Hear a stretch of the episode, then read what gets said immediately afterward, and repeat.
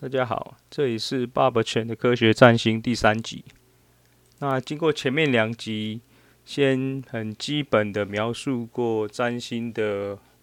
起源，以及它为什么用出生日期时间来看这个占星的原理。那么第三集我们就直接单刀直入，直接来看要怎么看星盘。这一个版本会直接先从如何用最简单的方式来看出星盘的端倪。这边不会讲太多很细节的每个星体或星座的状况，而是会用整个星盘，你拿到手的时候，你要如何用最快速、最简单的方式抓到重点在哪边。那么我用的方式是用一个系统的概念来看星盘。要最快速的掌握重点，就要从日月的系统下手。太阳跟月亮是星盘上两个最重要的星体。太阳是太阳系里面的主角，也是唯一的恒星。那太阳会象征我们的自我理性与生命能量，而月亮呢，则是靠地球最接近的一个卫星，象征感性与情感能量。星盘里面，只要把这两个主要的星体的系统看清楚，这个星盘跟这个出生点是的人的连接就可以掌握七八成以上。困难的是，这个系统概念并不是很简单，你不可能一次就看到所有的特质，所以必须反复研究，然后不断去吸收所有细节或者各种。可能性的特征，才能慢慢慢的深入到精髓。那么星盘是什么东西呢？用一个比较艺术化的描述来说，星盘是一个油画加水彩画的结合。那油画的特征是，它可以不断堆叠，它在每个颜色跟每个颜色之间，它可以后来的颜色可以盖掉前面的颜色，所以。在星盘上看来，就是能量越大的特征可以压过能量小的，让你完全看不出那个埋藏在下面的特征是什么。但是星盘同时也是一种水彩画，水彩画的特征只是每一种颜色的涂料在你涂到纸上的时候，它都会因为水的关系而渗透出去，会因为水的关系而渲染渗透出去。与周围或者是底色产生混合，然后并且不再是它原本的颜色的色调。在星盘的时候，哪些状况是油画，哪些是水彩画，就是你研究功力的考验。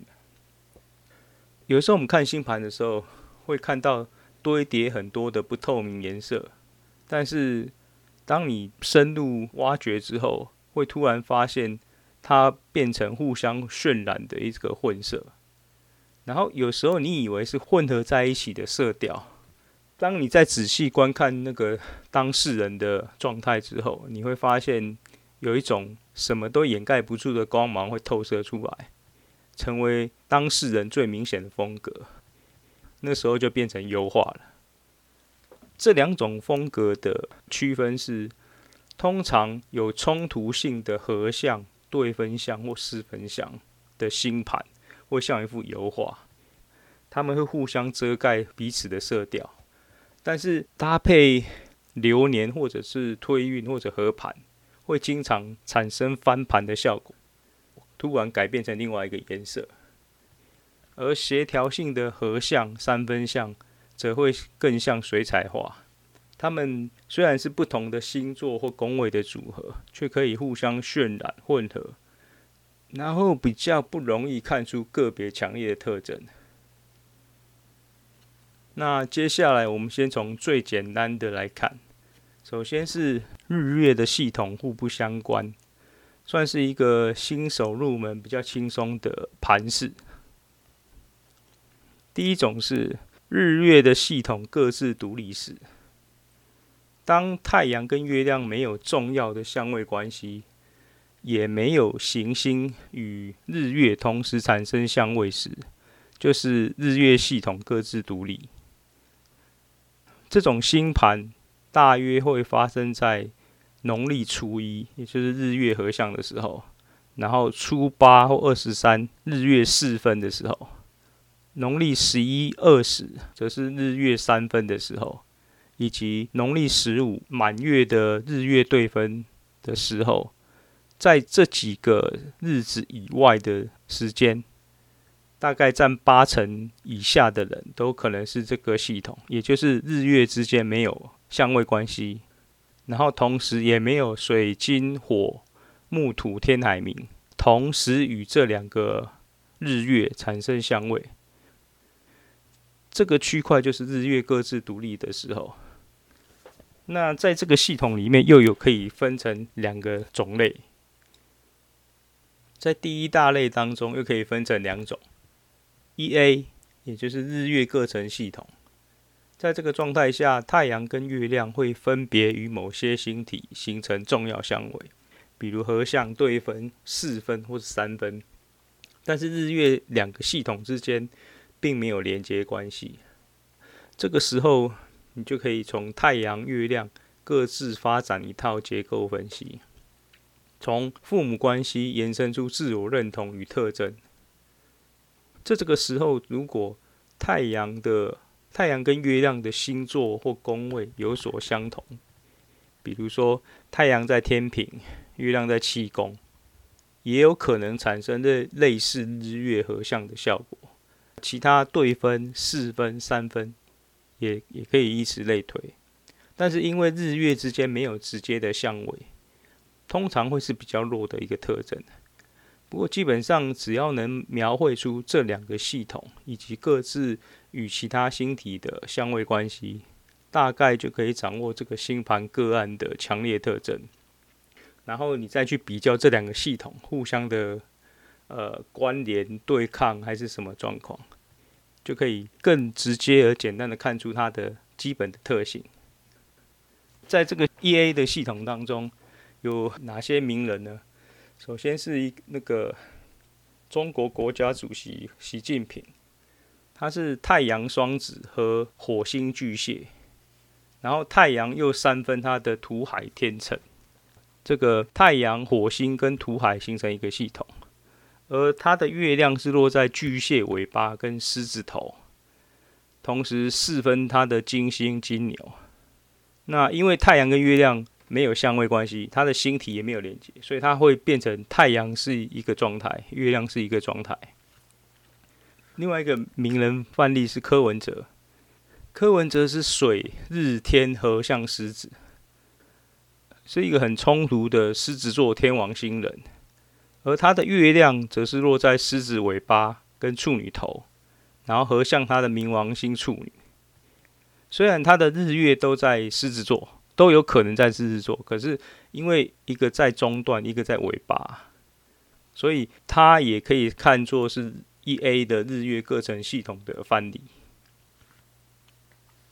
然后另外一种是一 B，也就是日月独坐，这是一种更简单的模式。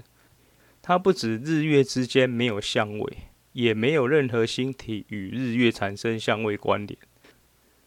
那这个时候就可以用日月的星座或宫位去建立关联，比如说，呃，它的太阳在金牛五宫，月亮在天平十宫，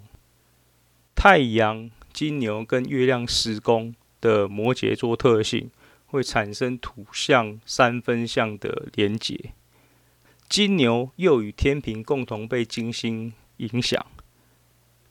虽然说它的日月是各自独立，可是你可以从它的星座宫位之间的关系而去描述出它整个星盘的比较强烈的模式。因为日月都独坐时，太阳跟月亮的星座宫位就会显得更加重要，而且几乎不会受到其他的干扰或者帮助。算是我们在看一般的那个流年运势的时候，他们是会是最可能准确的族群，因为他们的太阳、月亮都很简单，没有任何的其他相位的干扰或变化。可是这个族群里面，如果它的水金火跟外行星有形成强烈而重要的香味，然后自己形成一个很强势的系统特征时，通常他们就会喧宾夺主，形成一种水金火的能力来牵引个性或者情感的模式发展。比如说，他的日月独坐，可是他的运动能力，火星可能很强。可能在他人生的发展上往体育界发展，但是其实他的自我能量跟情感的特征或倾向，其实并没有对运动竞争有很大的喜好或驱动力吧。那在看这个星盘的时候，尤其这个一 B 的星盘模组的时候，水金火的特征可能就要比其他三种族群的星盘。要更注意它的水晶火跟外行星相位产生的变化。那么，因为除了这个日月之外，还有其在星盘上还有其他八颗行星，所以日月独坐星盘的几率其实很低，而且容不容易解释的落差会很大，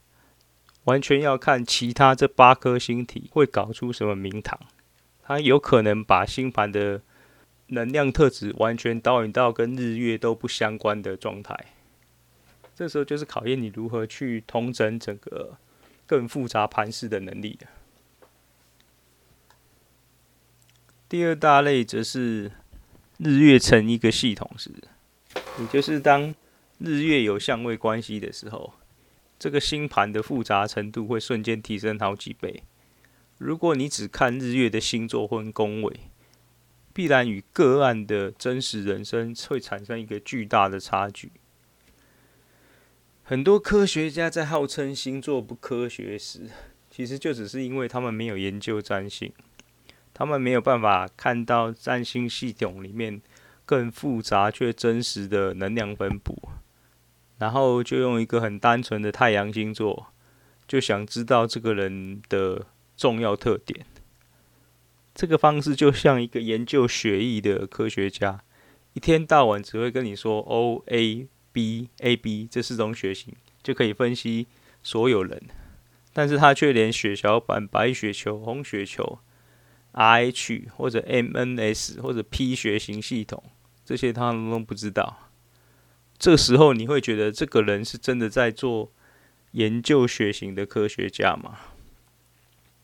想要理解。占星的真正奥秘，找到星盘里面最强烈的变数因子，日月成系统的这个模式才是最严苛的挑战。在这个模式里面，一样也有两种分类。首先是二 A，日月有相位时，这些人就是农历初一日月合相，农历初八二三日月四分。农历十一二十日月三分，或者农历十五满月的日月对分时候出生的人，这些人都必然有日月的相位关系，也就是阴历的特征是因为日月的关系而建立的。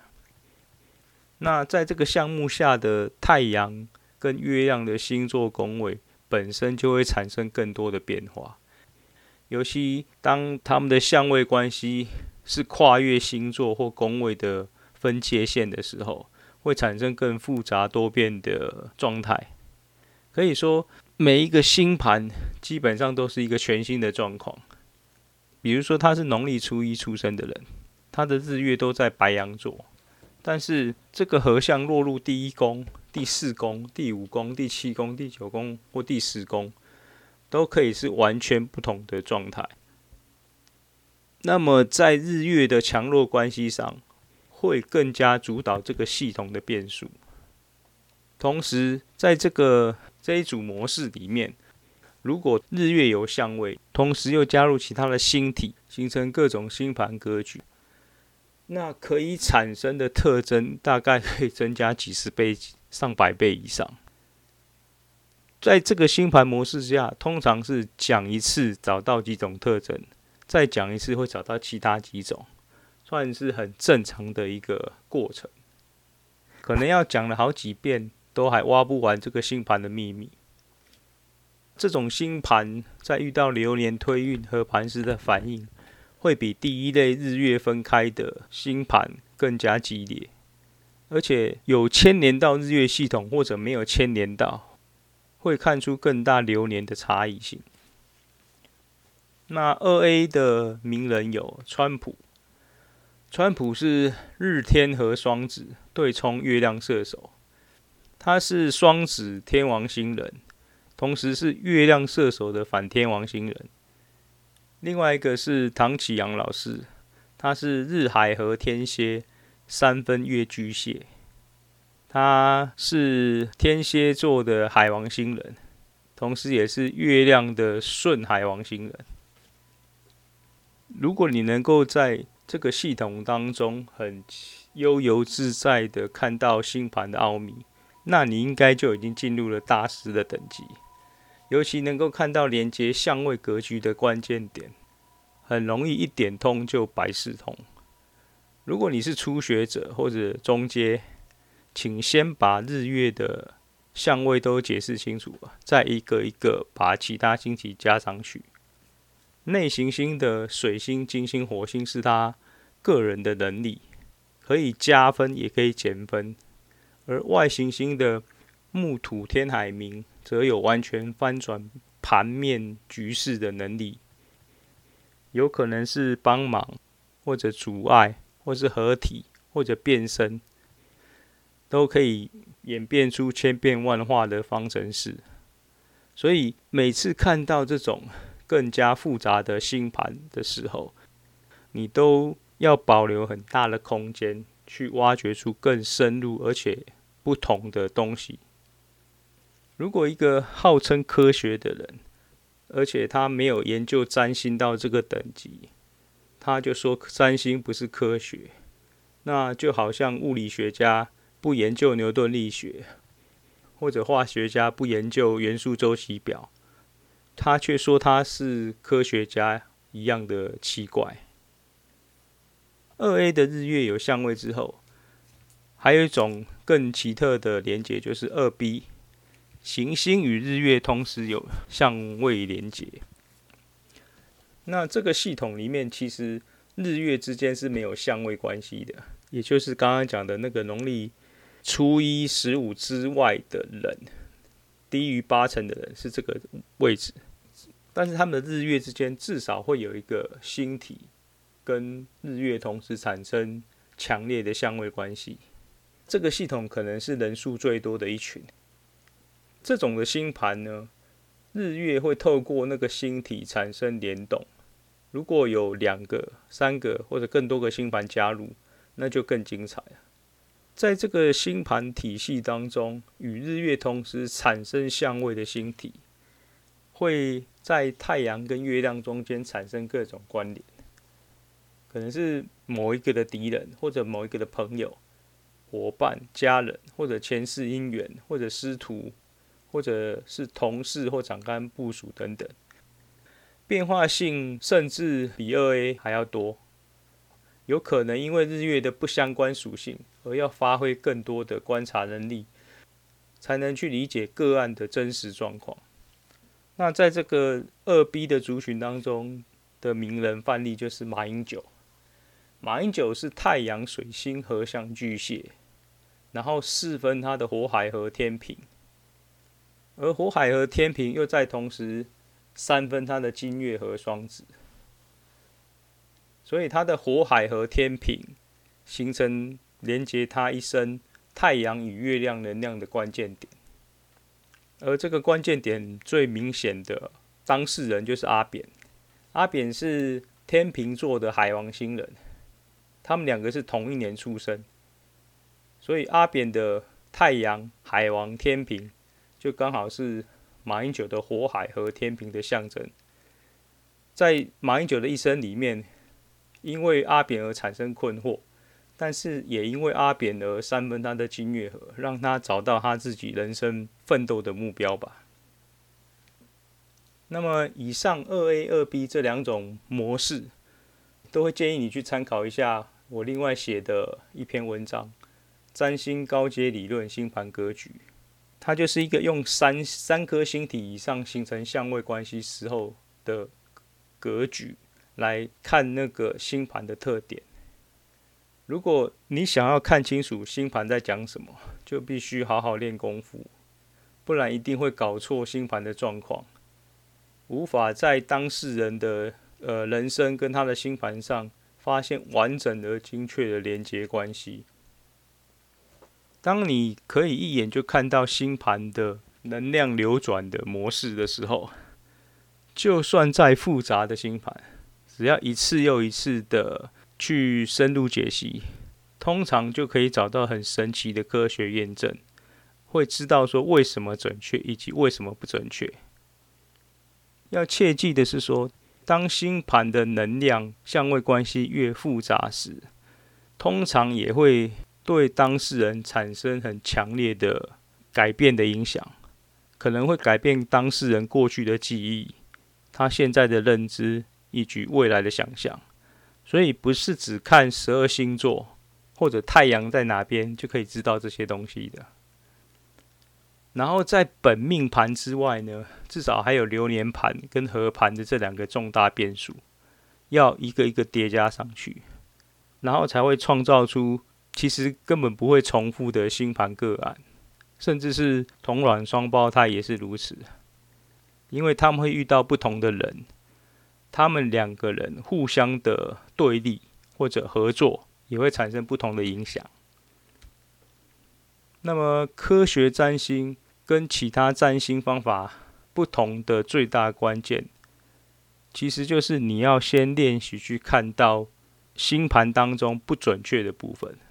然后学习把它排除掉，然后让可以确认的地方越来越多。最后，你就可以快速而且很直接的看到星盘的重点。这个过程就很像爱迪生发明电灯，他不是只要找到一个可以发光的鎢丝就 OK，而是他要去知道各种材料在通电之后的状态，然后在许多次的实验当中选择最适合变成商品的灯芯，然后电灯才会问世。才会真的进入量产，让大家都能使用。星盘也是这样的一个东西。在研究占星的路上，没有人可以一开始就什么都知道，不管你经验再多也是如此。通常你可以知道什么事情，不是因为你已经知道，而是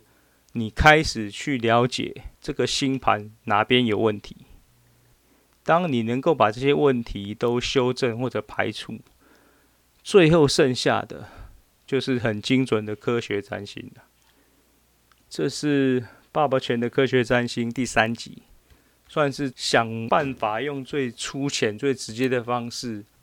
来分析星盘的四种模组。下一集呢，我们会再从星体的能量大小或者特征。如何去看出这个星盘的格局的模式？那就这样子喽。这是爸爸犬的科学占星第三集，我们下次再见，拜拜。